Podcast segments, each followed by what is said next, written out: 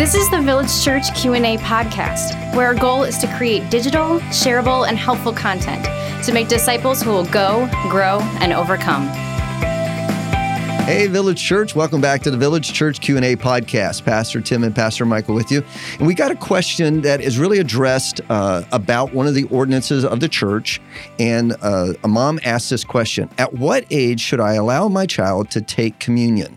And we've talked about communion, about the different aspects of communion in previous podcasts, but this one is really specifically about the child's age. Yeah, episode 99 and episode 130, we talked about communion, um, but we didn't directly go after this question Mhm. yet.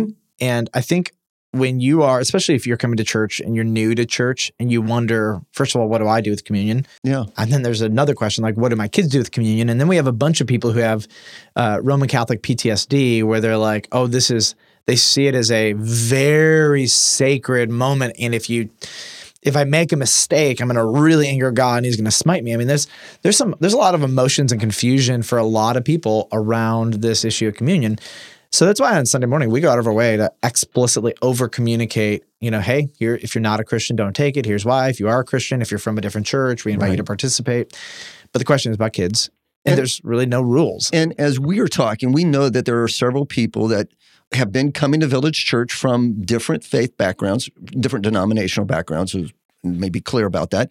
And for certain denominations, a child has to have gone through a certain class or certain procedure in order to receive First Communion.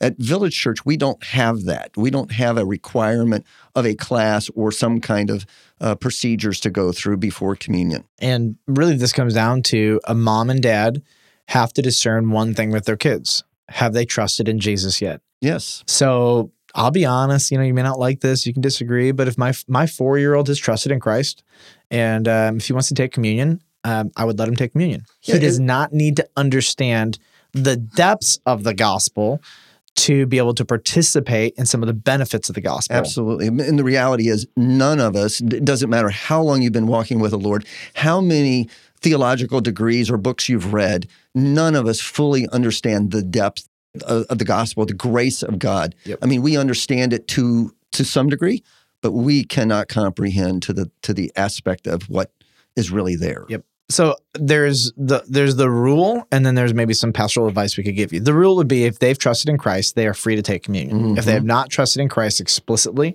if they cannot articulate the gospel, then they should not take communion. If you ask my four and a half year old, he's almost five now, I guess, but if you ask him, um, "Do you go to heaven by being good?" He'll say, "No." You trust in Jesus. How do you go to heaven? You trust like the kid gets the gospel. Uh, did Jesus rise from the dead? Absolutely, Jesus rose from the dead.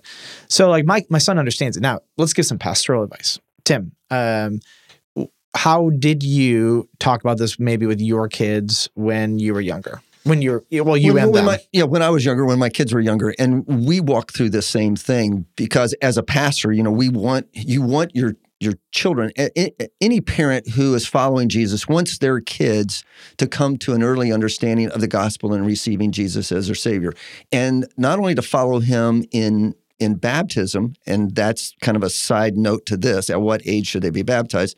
Not for this podcast, but along with that is at what age should they receive communion?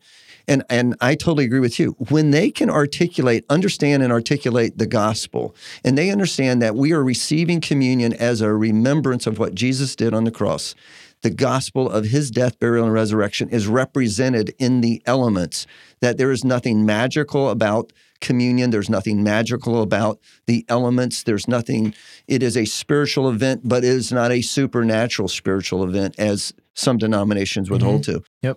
I would say let them partake. Yep. A few simple questions, and you hit this on the head. Why?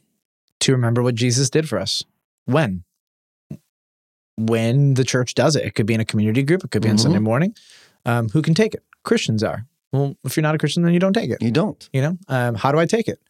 You you take it, uh, and as you take it, you remind yourself of what Jesus did for you. Mhm. Okay, good. Like it's not a complex thing. Right. And so I think it's a really great opportunity for a mom and dad to sit down with a kid and say, hey, here's why we do it. Here's why we don't. Um, and then I, I would ha- I have to say this to my kids. It's not a snack. No. So you're getting a little bit. That's Yeah. it. Like this is not a snack. But then I would say, but you know what? Back in the day, Like they'd have whole meals. Yeah, and they'd they have a big glass of wine. yeah, and, and they would Probably se- some of the kids drank the wine. yeah.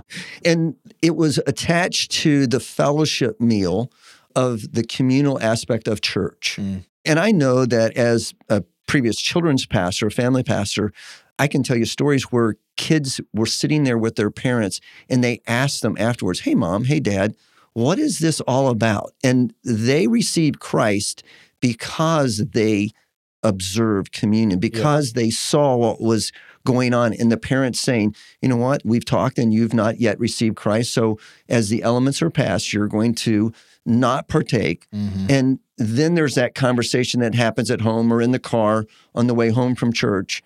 And then they say, hey, but I do understand that Jesus died for me. I want to receive Jesus as my Savior because of communion, Mm.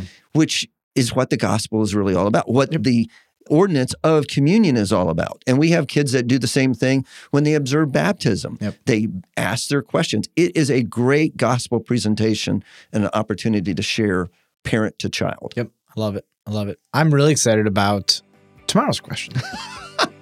it's going to be amazing. This is the question for today. Is having a vasectomy or a woman having her tubes tied unbiblical for any reason other than a doctor's recommendation for health reasons? Mm, Long question, but we'll go at it next time. cannot wait.